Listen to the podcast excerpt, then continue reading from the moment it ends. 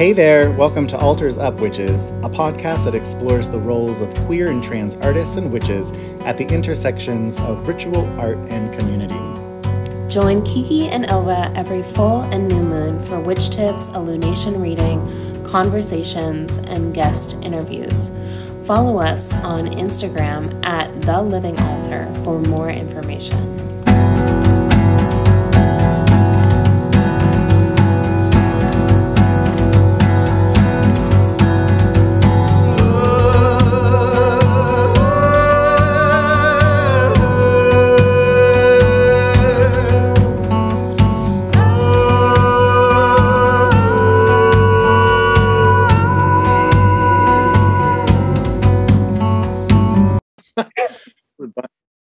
Bumbling femmes. Okay.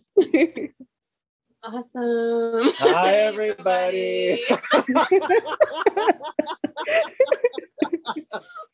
we're, we're riding in off of some bumbling femme energy here. Uh, we're so excited to have Aurora Luna with us from Baby Reckless on the Instagrams um, for a really cute conversation around art and ritual.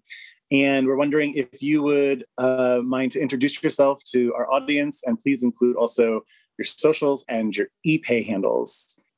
awesome. Well, I am Aurora Luna, better known as Baby Reckless. I am a oracle, a mixed media artist, and all around traveler and explorer of worlds. And um, I can be found on all social media as at baby underscore reckless with three S's. And my cash app is baby reckless with four S's. Well, thank you so much for being here. And I'm I'm just so excited to dive in. Um, and the first question is what do you think is the modern equivalent to myths and folklore that we have today?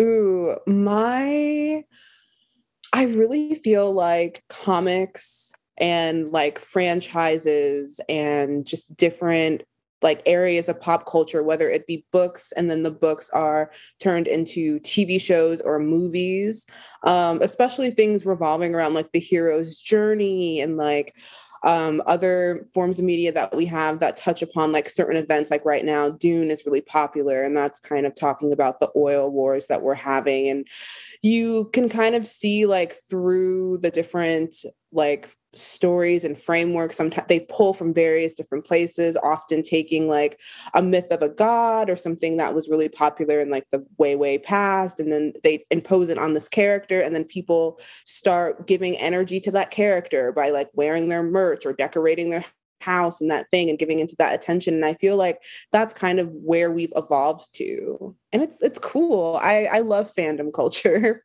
well when it's good I love this idea of franchise as uh, modern myths. Yeah.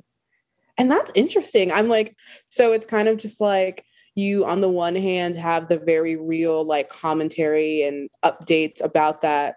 And then, like, even if you're not engaging with that or like checking Twitter or like being, I guess, guess up to date on things, you're still kind of getting in touch with what's going on collectively through the media that's being put out. And like, I find that concept so fascinating. Like I can get really big, like super Aquarius brain and dive deep. Like that's the conspiracy that I like to investigate. like because it's kind of like our if we are giving energy to you know beliefs in gods or heroes and stuff are they just changing form? If it's typically the same kind of story and beats being contained and like i feel like a lot of times especially in more like pagan communities or on like the witchcraft social medias people like to see like spirits or gods being frozen in time as if they don't also mm-hmm. experience time in some kind of way. And i just find that fascinating artists and creators as being portals is a fascinating concept that I'm like big braining and thinking about because it's like if it's like especially with this trend of like manifestation that's it's not a trend but like a belief of practice i don't know what you want to call it but of manifestation that seems to be taking over tiktok and it's like if you think of the word manifest it's like okay you're bringing something into form into being but like where does that come from if we are mm-hmm. reflections of god the creator whatever you yeah. think it's like are we creating these unconscious things or are we tapping into that unconscious thing and bringing it to form or is it all just you know turtles down of mm-hmm. like emanations upon emanations of things and humans are the things that kind of bring it it's like the final destination of like actual mm-hmm. form and matter I love the idea. Yeah, I think about that with witchcraft a lot of like we are the portal to the void and like we yeah, and even as like an artist too, like um which I feel like kind of like segues into our next kind of conversation and our next question around art and magic and yeah, we would love to kind of um ask you like if you can speak to the ways like your art and magic and also queerness have intersected? Yeah, I feel like more recently, art, the creation of the art piece, whatever it is, is the ritual or mm. is like the alchemy, the transmutation. Like, oftentimes, mm. I have been doing less like ritual work and doing more so like if I want to banish something or if I want to work through something, making some sort of art around it. And so it's like this thing, it's not like I am ignoring this thing or getting rid of it completely or, you know, spiritually bypassing. It's like I'm giving it a new home. It's like, okay, this thing happened. I'm working through it and now it's immortalized in this thing. And it also kind of serves as like a talisman of like, okay, if I'm going through this hard thing, remember when you went through this hard thing and you made this thing. And it's just been like an interesting interesting couple of I would say like since the pandemic really of like exploring that. It feels like um, I mean that's such a queer thing to do also to mm-hmm. work with what you have to create a reality that mm-hmm. better serves um, not just your will but also like your well-being and it also sounds like the creation of art as the, the ritual in the creation of art is also creating these temples of memory or these temples of reflection or these like you said the the immortalization of the circumstance as maybe even a form of initiation. There's something about the emotional connection to the ritualization in the creation of art that, mm-hmm. that is so deeply magical. Um, when you were saying that, I was like, oh, the pieces of art are temples that are testaments to the experiences that brought us to where we are right now. Yeah, I've never really thought about it like that, but like you're saying it, and I'm like, they are. Yeah. yeah. We have um, also in our art, this is our art studio space, but right behind Wait, us, is that me? Yeah. Oh my you. God. Uh, whenever I look at art, it makes me think of the people who who made it and like the relational dynamics and the love. I mean, you can feel it. Um, yeah, your art is so alive. Yeah. Like when I look at it, it's it feels living. Mm-hmm. Um, it feels like there's this like living embodiment um, that doesn't feel static and stagnant. It just is like this, yeah, like when I like this print particularly, I feel like there's just this like vibrancy and aliveness that emanates from him. Mm-hmm.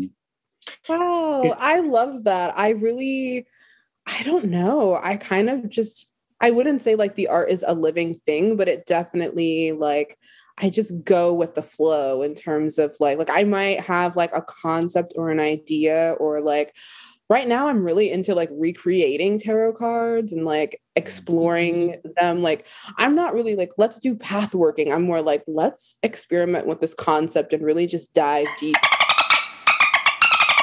experiment and look at it from every vantage point. And mm-hmm. just like in creating each card, it's like, okay, I know what the basic textbook definition of this is, but like, what does it connect to, you know, maybe this TV show? And what is it about this TV show where I'm like, wow, this character reminds me of this card? What are these like themes or attributes? And then like, how does that relate to me? And it just becomes this like collage and maybe like a like a blanket weaving type situation and then like boom it's there when you're talking about the process it feels like when you said we're not path working we're like embodying i was like oh you're aspecting like you're this is a mediumistic channeled experience that mm-hmm. is then immortalized in this image and the power just echoes mm-hmm. through it mm-hmm.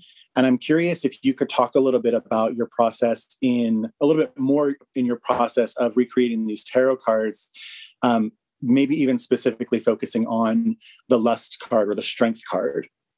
Yeah. So that was, I feel like one of my favorite things that I've done this year because I've kind of done those like sister pieces now. Um, but I was really exploring the concept of Babylon because I was talking to uh, Gabriela Herstik, uh, she posted a picture of Babylon on her IG, and I like I remember that picture. I kind of grew up in this like crazy Christian cult, and that artwork was used to talk about Babylon the Great, and I, it just like brought back all these memories, and just thinking about like as I've been kind of healing my relationship with Christianity and kind of like viewing it more as a mythic poetic history of a of a people and concept and idea thinking of like how my interpretation even growing up was just like very all of those attributes that they attributed to uh, babylon kind of in the religion of thelema which is like the most mm-hmm. popular mm-hmm. idea of her but other magicians have encountered her like john dee um, and there, people have lots of different ideas of her being connected to like Inanna, Ishtar, Aphrodite. There's lots of different theories. But thinking about how this deity that has become such a really big inspiration to me in terms of just like my work and um, just kind of philosophies, and thinking about like how that image was always there with me, even like way in the past, and just seeing a lot of the there's kind of this like revival of her, but the way that it's being done is like her being used in this like girl boss gaslight gatekeep way. And i'm just like the horror of mm, babylon as like yeah the ultimate oh la God. the ultimate la girl boss. Yeah and i'm just like it, it it's just goes against like everything that she stands for. And one thing in particular, there is this author who was kind of using her to justify like a cultural appropriation and pretty much just like colonizing people's and ideas. And like she was taking mm-hmm. other people's work. It was this whole thing. And, you know, people kept tagging me in this. And then there was like back and forth conversation. And I'm like, I mm-hmm. didn't ask to be involved in this. And so, like, I kind of, instead of making it this whole thing, I just I made that piece of art and I kind of uh the caption is like this rally cry and it's like a rework of Jack Parsons who was another ceremonial magician who kind of channeled her in the book of Babalon. And I kind of reworked it so that it was like a modern day and also relevant directly talking about a situation but not really addressing the person way of being like if you are you know working with babylon talking about her especially if all of her predecessors are from like people of color people who are still having to fight for their rights and their land and all of these things like why are you gaslighting girl mm-hmm. bossing gatekeeping like you are the stuff that she would feed on not you know someone that she would help. Mm-hmm. and it really resonated with a lot of people. And i don't know i think just connecting me into that and envisioning like if i really identify with or like the things that she stands for the concepts and ideas like how can i become babylon? What does that look like in the world? And with the strength mm-hmm. card it's kind of like facing facing the apocalypse and you know not running from it not trying to be like oh i pretend i do not see it but being like i am here now what am i going to do that's within my control to be like you yeah. know the most powerful version of me for myself and for my community when i look at that piece i feel like something inside of me um, is starting to rage mm-hmm. like it mm-hmm. activates like this inner core um, sense of justice or sense of righteousness when I look at that. I love that that like resonates because like sometimes I'm just making something and I'm like, the people will get it. I hope so. Yeah, yeah I mean, when uh-huh. I, I, we got the print and we printed it um, mm-hmm. for this exhibit mm-hmm. at the Ghost Gallery, and I mm-hmm. saw it when we first got it from the printer, and I was like, "This is it." Like, where oh. are we going? I oh. don't care. Yeah. But but I'm I yeah. am I got my cane. We're going. we got the pup. We got the puppies. Yeah. Yeah. Some snacks. Mm-hmm. Yeah. Wow. That that really warms my heart. Wow. Thank you. You're welcome. Thank you for sharing your art with us. Kiki and I just had a conversation with John, the craft witch, for um, their podcast Queer Chaos, and we talked about our history and process remediating um, magical inheritance and ancestral power from our upbringing in the Catholic Church. Could you talk a little bit about how you are experiencing that process of remediating, um, of that process of remediation of magic from your upbringing in the in that Christian cult? Yeah. So honestly like i was my like i guess what nuclear family like where it's like you your parents like that was kind of like the cult but then like all the other people in my life were also like doing catholicism and judaism and hinduism like all these different things. So i was always aware of the other things but they were very mm-hmm. like demonized mm-hmm. in the specific cult.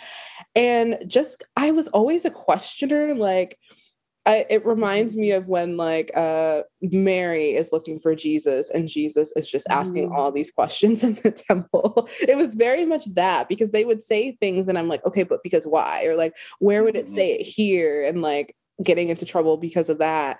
And I recently, as I started, I also read tarot, I divine, I do mediumship. I'm kind of like feeling out how I feel about that word, but it's definitely like I be seeing spirits, talking to spirits. That's what we do here.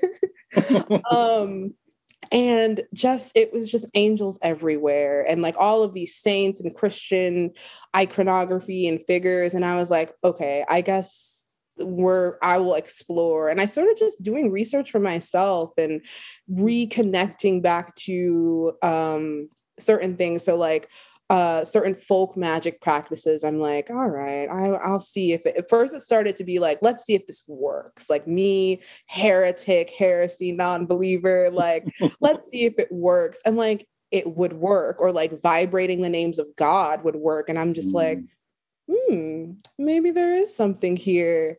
And just kind of seeing like, I, there's this revival on Instagram particularly about like folk magic practices and like witchcraft and Catholicism and kind of seeing that um was helpful. I feel like the thing that really has helped me heal that is well, there's been two things. One is Mary. Um, we love her. She's great.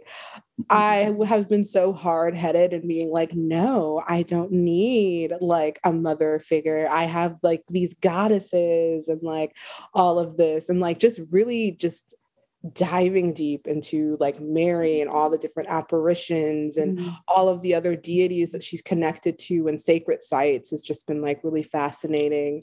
But then also, approaching like uh particularly mainly like christian and jewish um like thoughts and beliefs like the stories and like seeing how like maybe something like i'm trying to think of one uh at like Adam and Eve, for instance, and being like, okay, the church said this, but if I was reading this as like a myth or a story, how would I approach mm. these characters? Who would I say is, you know, technically in the wrong? Or maybe, you know, Eve biting the fruit isn't this cursing thing. Maybe that's illumination. Ooh, what does illumination mean to me? And like mm. looking at all of these things and all of these different characters, not through the lens of what somebody else is telling me to, but looking at it from like, well, what do I think about this has been really helpful and healing.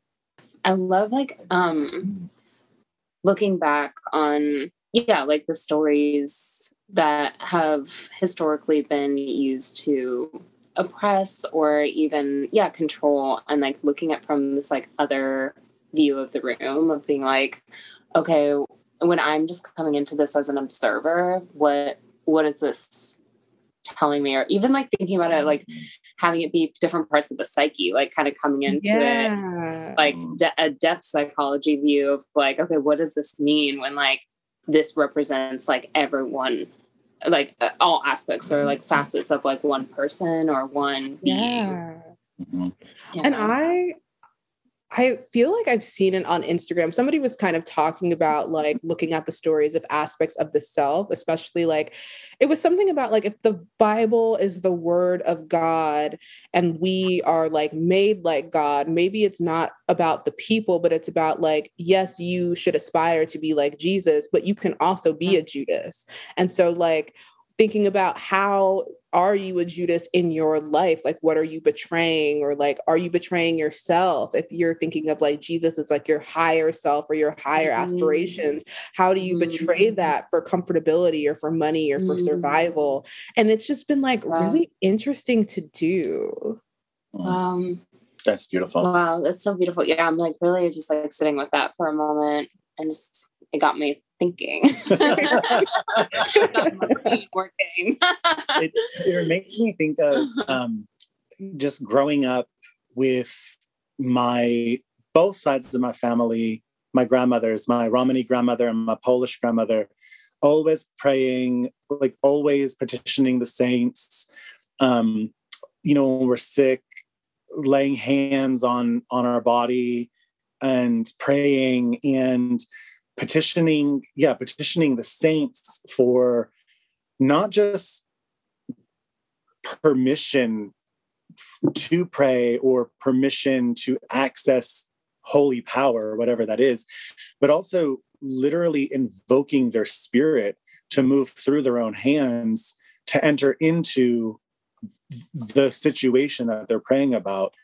Um, it's it's inherent within well, you know, growing up in a mixed cultural home of of being Slavic and Roma, um, it took me a long time to realize what was happening when my family would do things like that. But it makes me think of this idea of aspecting the saints as archetypal figures um, and working with working within that system to tap into older forces I haven't heard the word aspecting in a very long time, mainly just because, like, for me, it reminds me of like the more like white witchier, like traditional witchcraft type communities.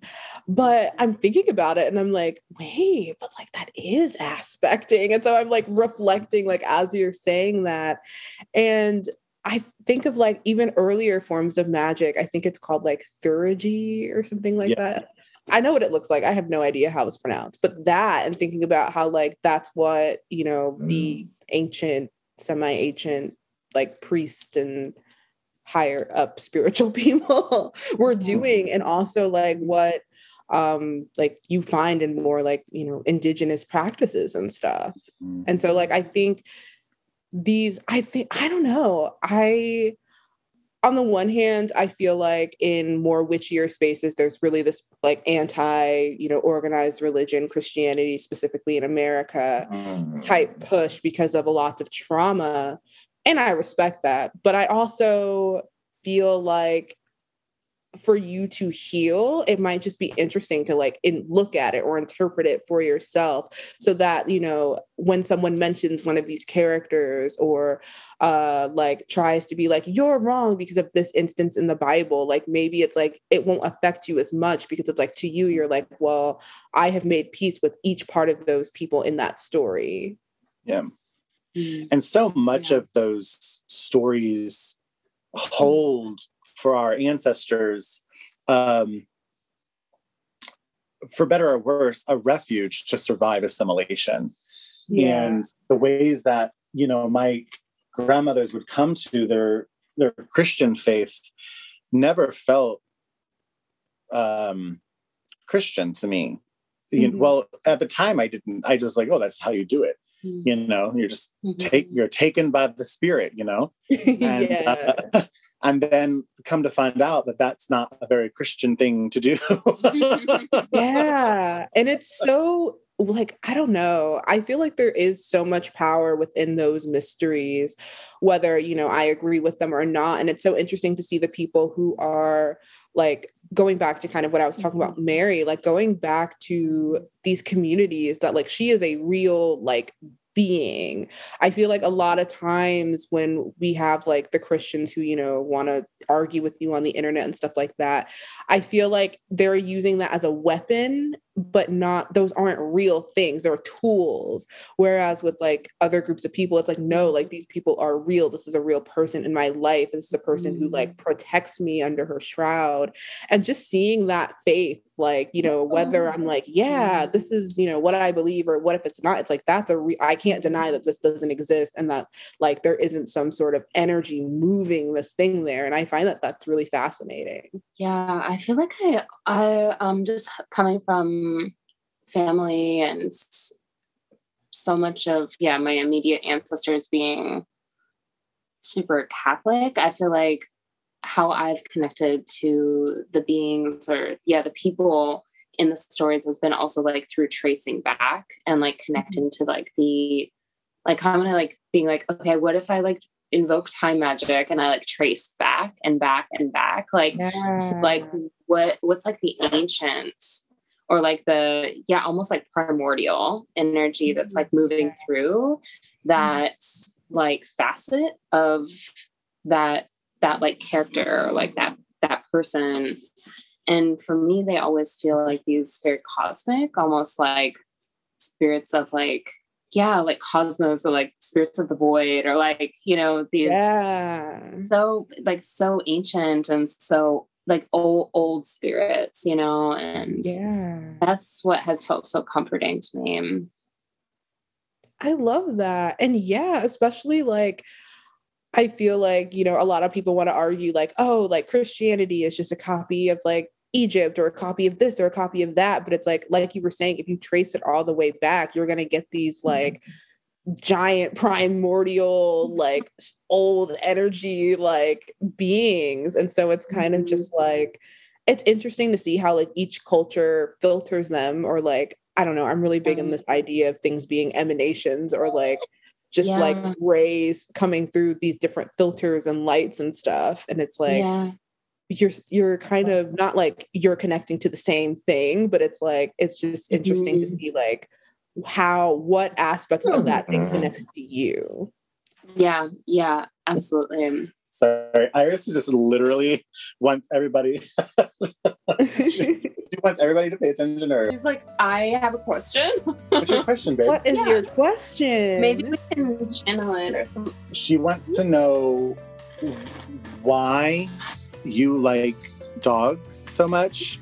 Oh. and she also wants to know who your favorite dog is. Wow. And she wants to know if you think she's a good girl.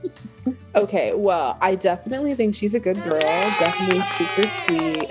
I love dogs so much because I have this really big connection with wolves and like I love wolves. They're just I don't know. They're really important to me and my family. And I love dogs because they're like relatives. And have you ever met a dog? Like they just they love you, they're your pals.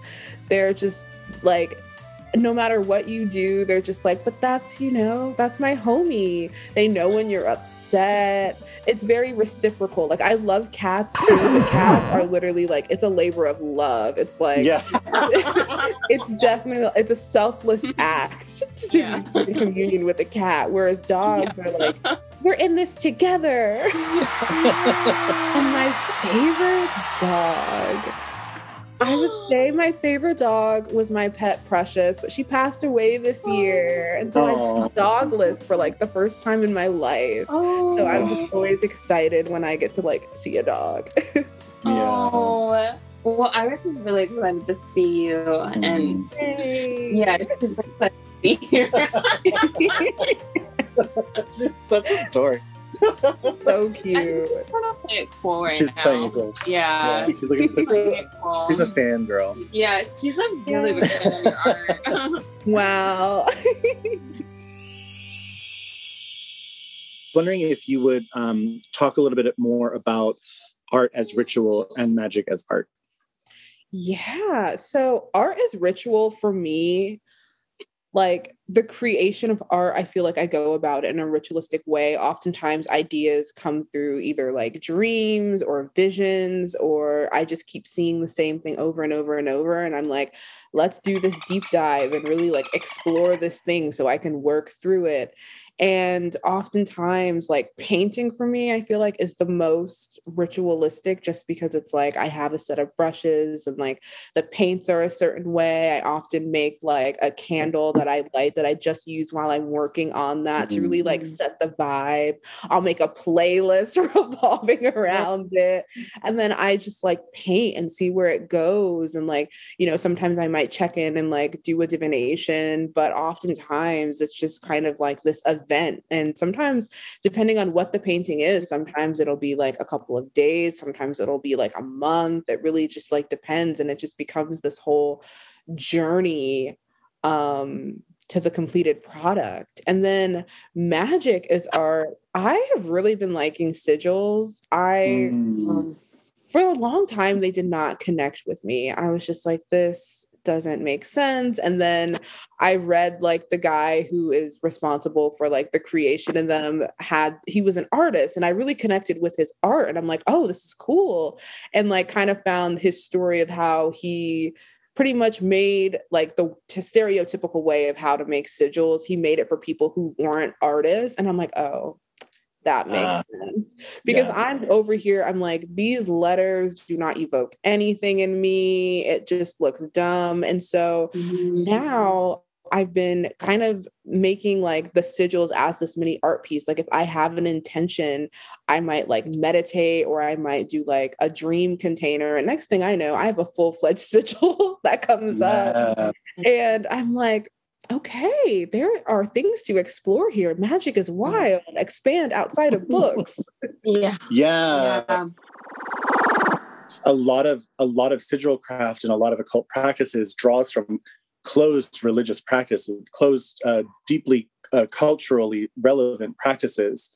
Um, and so it, I feel similarly. I've never really been able to connect to like the traditional quote way of making sigils because I'm like I don't I don't have a relationship with these Mhm. glyphs. I don't have a relationship with the, Mhm. these. These are not my cultures, or if they are my cultures, um, particularly like Judaic culture, I'm like, uh, this is not.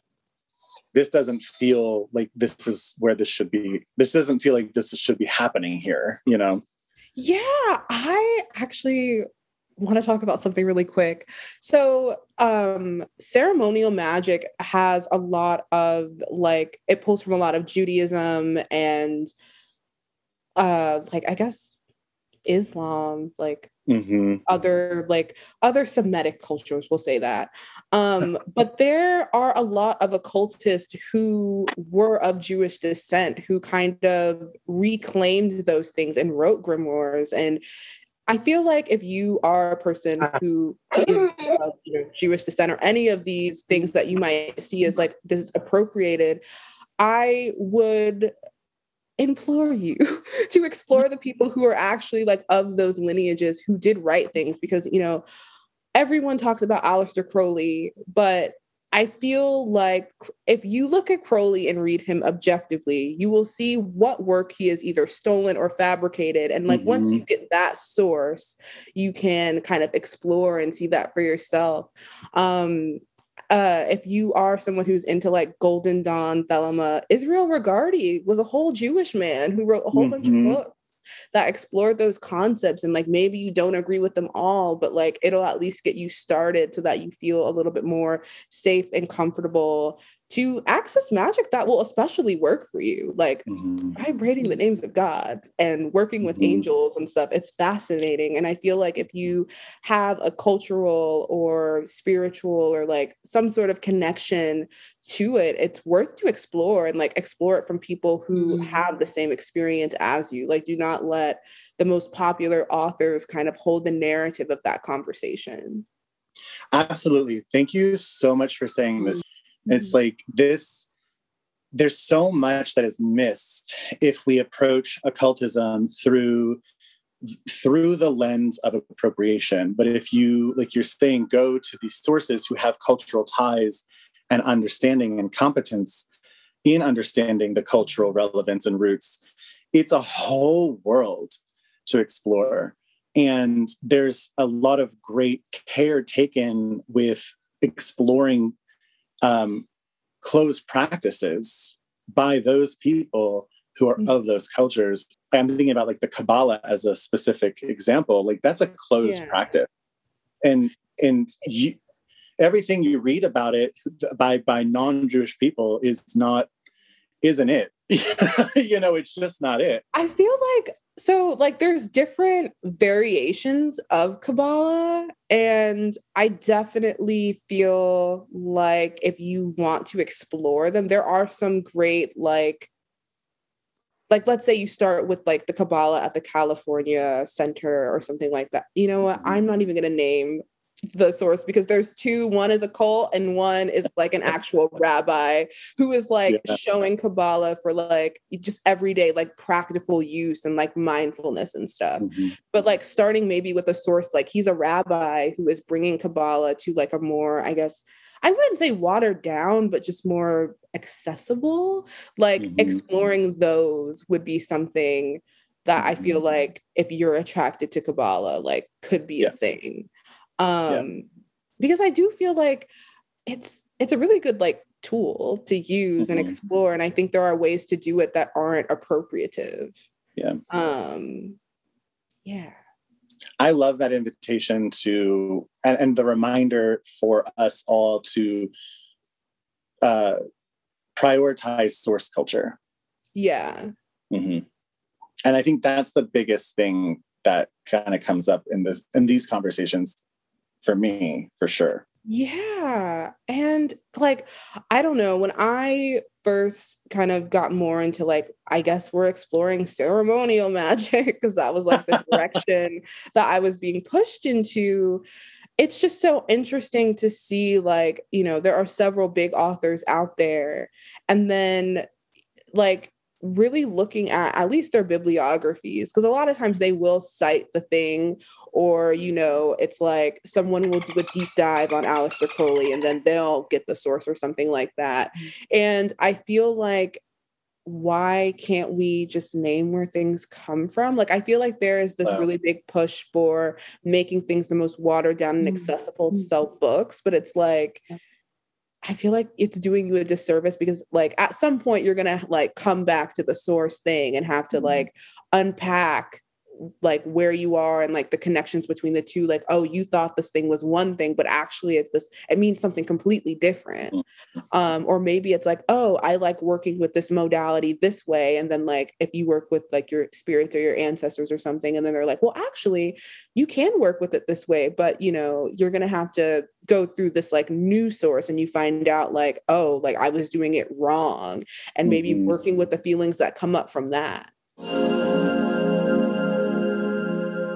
I don't know how we got here, but I love this mm. conversation.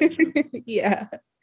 I have just really been big into because I've kind of been on this journey, like things that I was either super put off on, like would show up in readings. And I'm like, I, that that's not for me. I I'm not interested in you know some person who does not have my experience reselling me back my culture, and yeah. then kind of being like, okay, if this thing is coming up for me, mm-hmm. I would either like petition my spirits or kind of just say out loud like, if this is meant for me, may it fall into my life. That's literally the thing. That's how I know mm-hmm. it's for me because I've had things just pop up out of nowhere. Just like a neighbor will be like, oh, hey, you seem like you respect the earth. Come to me to learn about this herbalism and this particular thing. And it's like the exact thing where I was like, I don't know about that. I don't know anybody. Like, and so I think it had like in our society, we kind of have this push and entitlement for knowledge.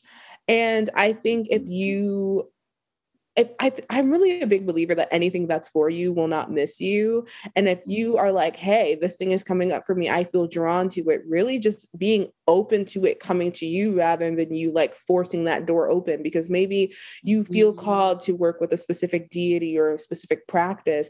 Maybe that's like somewhere in the future. Maybe it's not right this second, especially if yesterday was the first time you even looked at a witchcraft book. Right. I love what you said about uh, not being not not being interested in people trying to like sell you back your culture. And i feel like the three of us having ancestral roots as romani people um, we experience that a lot in regards to tarot the Drabé, fortune telling, cartomancy, mm-hmm. tassology, divination, scrying, mm-hmm. dance, dance, even our uh, Sarah Kali. yeah, Sarah Kali is a closed practice. I'm just like closed practice. I cannot say it enough, and it's like cool. Be inspired by her for sure, but she's not here for Gaja she's here for us you know? Yeah, and i believe or, that very deeply in my heart. Yeah or I, okay my whole thing is like let's say this figure is coming to you or i feel like if they're coming to you where you feel drawn to them they will come to you in a way that is natural and organic maybe you have you know a roma friend that will teach you about her and like the mm-hmm. respectful ways that you can engage with her maybe you made it to like a pilgrimage or something like that or maybe you are mm-hmm. maybe you're not supposed to honor her in you know like a roma way maybe you are a part of a, like a tradition that incorporates her because of you know like diaspora diasporic blending of mm-hmm. cultures. Right. Because it's like, I don't know. I'm a really big believer of like letting things come to you so that you know that it is for you and you're not getting into something that is not for you, especially because there are so many well, I feel like now there are so many ways that people are working with her. And it's kind of just like, if she wants to work with you, she will find you and it'll be ob- mm-hmm. obvious and marvelous. But like you forcing yourself and banging on the door is not the answer. Literally. And also, mm-hmm. if if she comes to you and you are outside of culture, there's an important thing to do, which is to be humble. Yeah. In that in that uh, engagement, mm-hmm. I often think about when spirits not of our culture come to us. I like to ask myself questions like, like, why are you here? And mm-hmm. most often, those spirits are like, oh, I want, I, I heard you, but I also want to try to take you home. So yeah. it's like they, it's like, it, it's like I'm lost and they they saw that I was lost and they were like, "Hey baby, like where are you going?" And I'm like, "I'm going to go to grandma's house." And they're like, "Cool. I'm not your grandma, but um, I know where she lives, you know." Yes, like, I'm so they glad can steward us towards mm. our own yeah. uh, place of of relevance.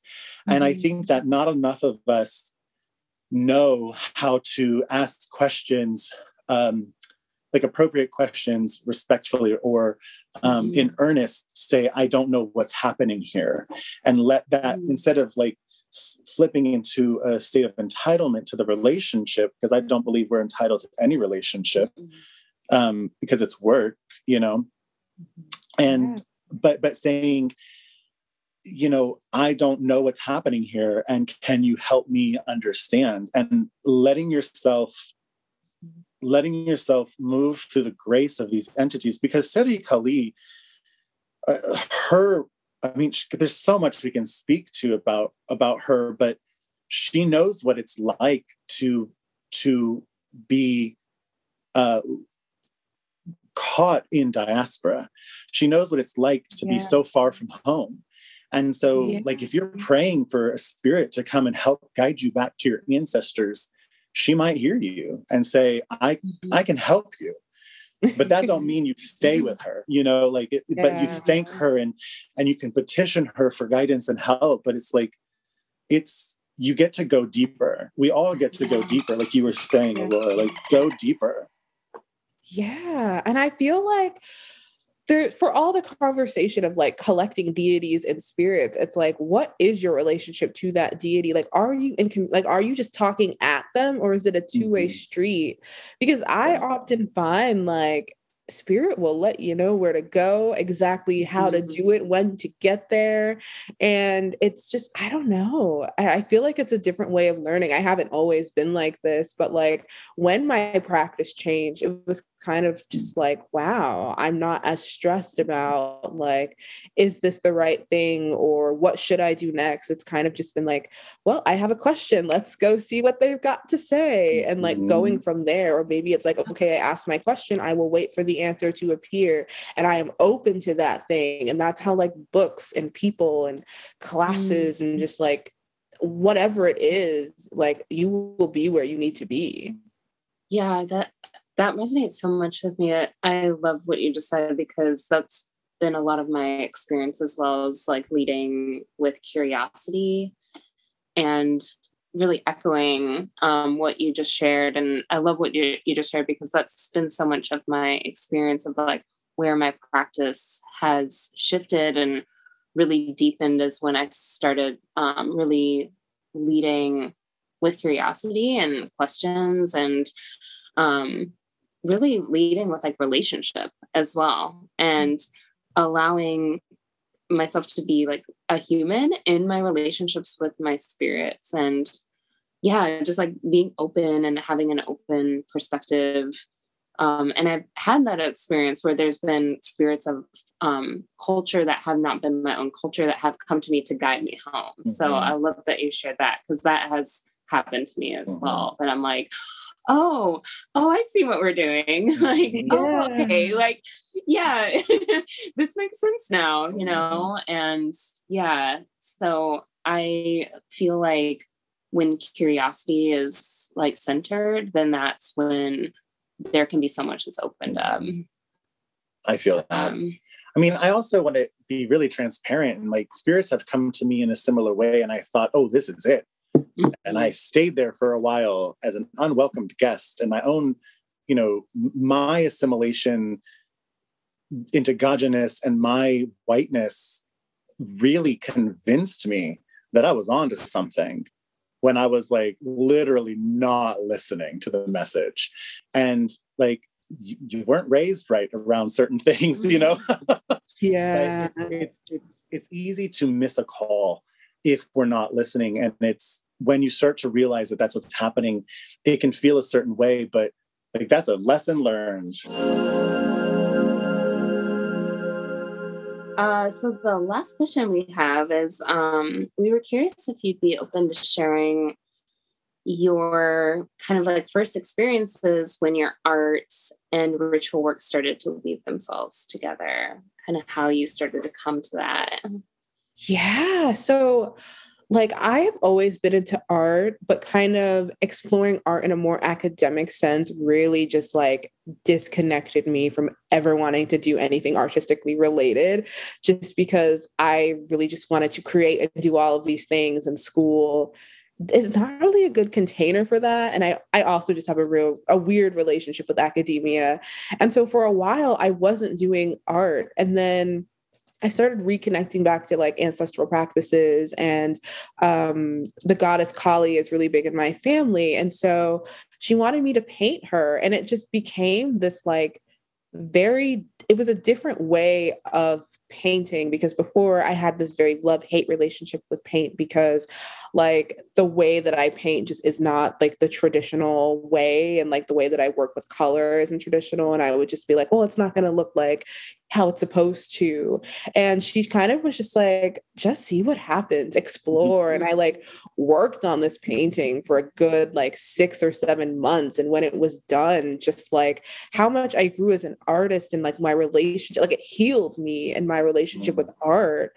And it was just like this like I don't know, like miracle to me at the time. And so like each year, like I still do that thing. Like I do the painting. And that's kind of where I started to be like, wow, like maybe my magic for me is art and like really approaching it in that way. Cause I feel like there's one art or well, she is an artist, but there's one author, I think her name is like Zora Zara Tempest or something like that. Or She's a, Zarkov.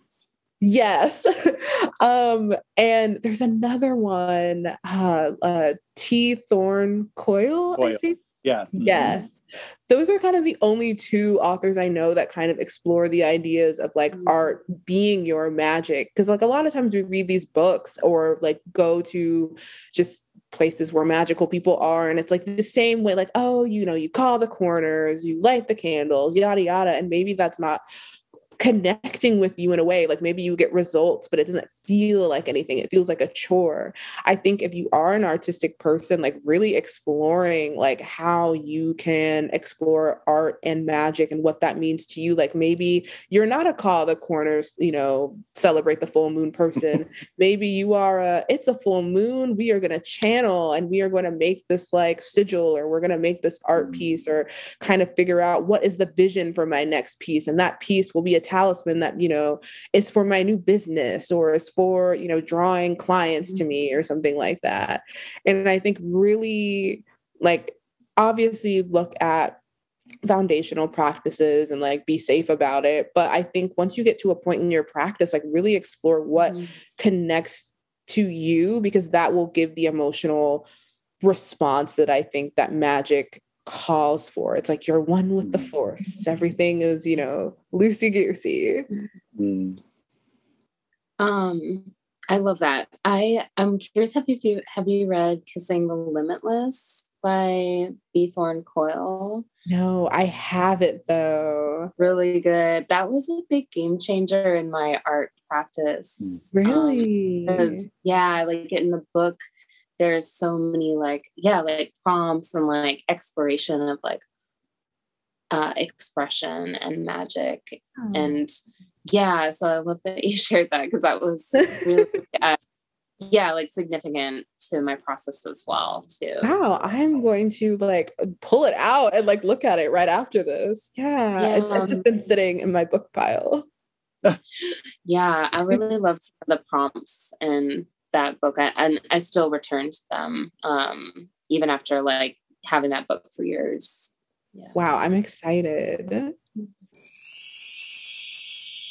I don't know. It's just more, maybe it's more like embodiment. Maybe that's kind of like my thing because I feel like a lot of these books, it's like, you know, draw a pentagram in the air. But it's like if you don't connect to that, or maybe you don't know like what it feels like to connect with the imagery that you were supposed to be drawing in the air, um, it might not be as effective for you. And I feel like kind of exploring uh her more i don't know like channely ways of working really just strengthened my practice as a whole. Like i will draw a pentacle in the air and move some energy but i feel like only after really being like wait this is what it feels like to connect with this imagery and to really like feel like this thing is in front of me um was i able to really like do that and enjoy it That Mhm. emotional connection, yeah that intimacy that comes through a relationship.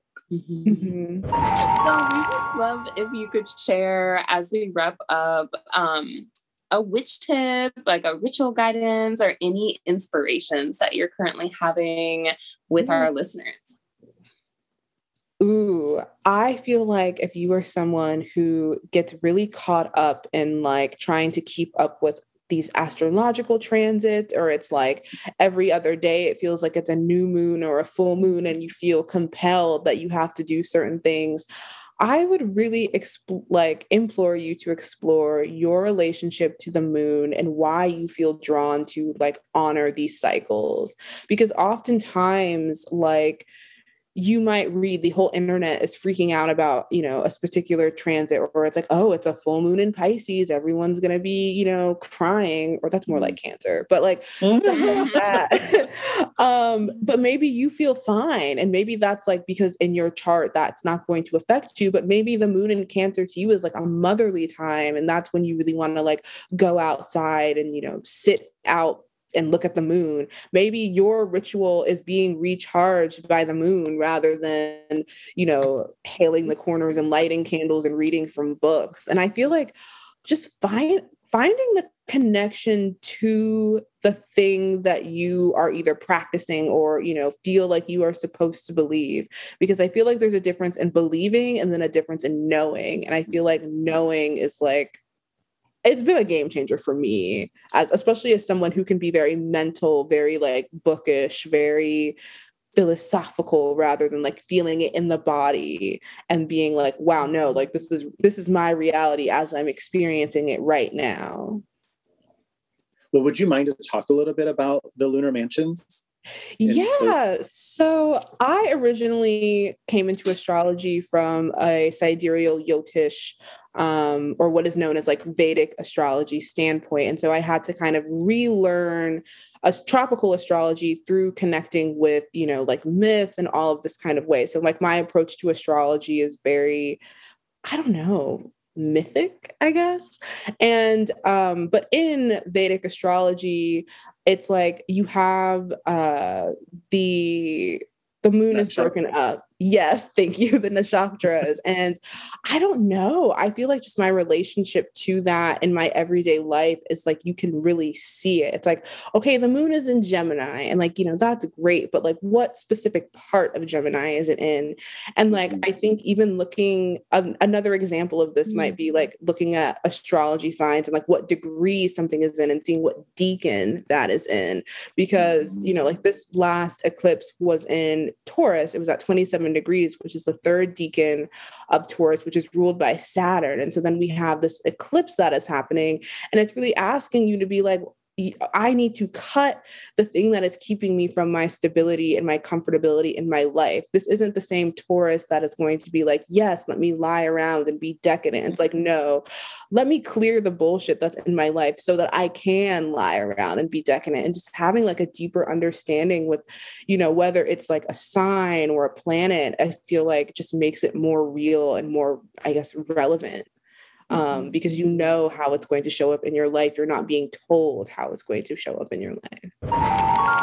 It changed my life, like, especially now that I have this aspect of like magic and like just mm. witchcraft and like, I don't know. It's just, Mm-hmm. I'm always learning, which I also feel like is really important to talk about when we talk about astrology, because you can't read one or two books and be like, I am an astrologer. I know everything. Because even like actual professional astrologers are always learning. There are conferences, there are people experimenting with different ideas and concepts. And so it's like, I don't know. I I like this rise in popularity with astrology or pop astrology in particular, but it's so much deeper than like a meme. Mm, absolutely. That's my soapbox.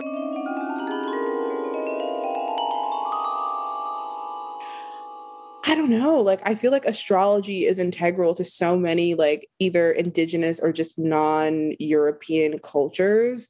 And, like, I don't know. I, I do feel like, yes, make the memes and be frivolous about it. But when you're talking about, like, oh, this is fake or this isn't real, it's like, it's literally real to so many people and it's not like the stuff that you see on the internet and i feel like that's kind of being lost in the more commercialization or popularization yeah. Yeah. of these you know beliefs mm-hmm. mm-hmm.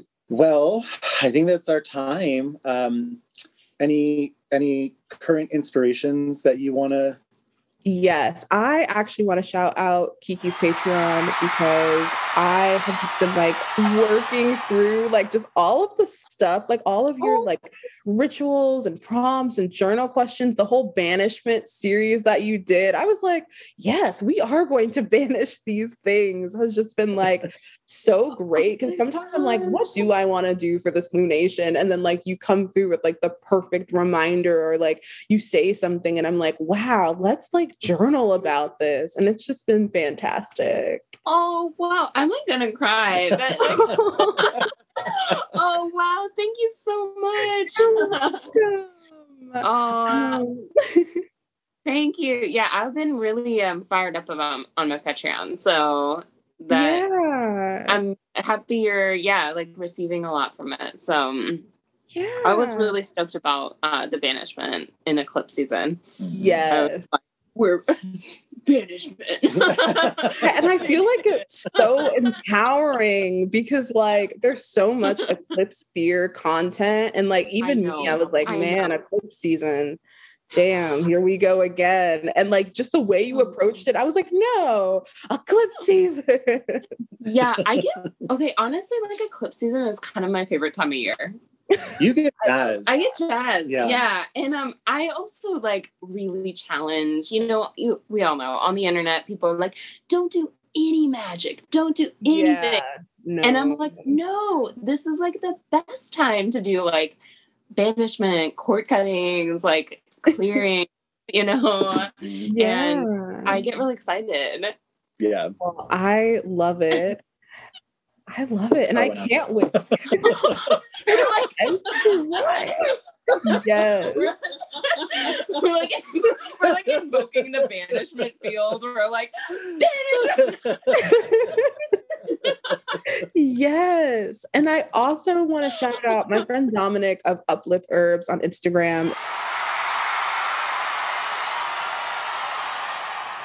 Like Dominic has changed my relationship with mm. Christianity and Mary in particular because like I literally was like okay, if this is so powerful and so great, if this is real, I will be a part of the feast day. And like mm-hmm. was not a mm. believer, was literally doing it for jokesies and like it completely changed my path and direction and wow. has just been so healing. And that's so cool. I would love to check that out. Yeah. Yeah. Wow. Awesome. Yay. Well, I think that's it. I think that's it. Yeah. Thank you so much for being You're here. Welcome. And such a pleasure to talk to you. And yeah, um there's just like there's so much happening. Okay, there's like a music music box happening. A music box that just went off over here. Wow. Just started playing.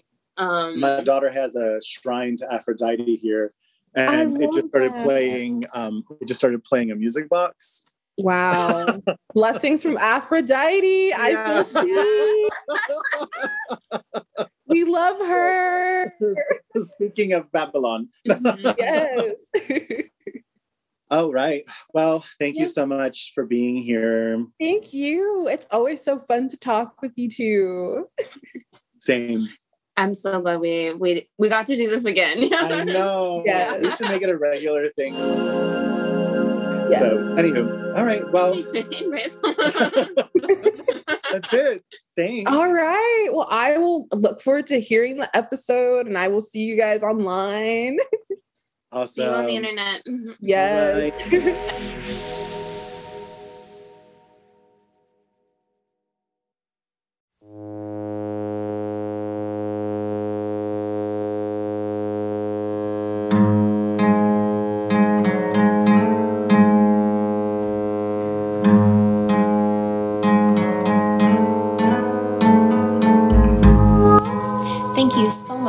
Joining us for this conversation today. Make sure to follow our guest and follow us on Instagram at The Living Altar for more information and upcoming rituals and conversations. Don't forget to subscribe and leave us a comment and some positive feedback for this podcast. And tune in every new and full moon for new episodes.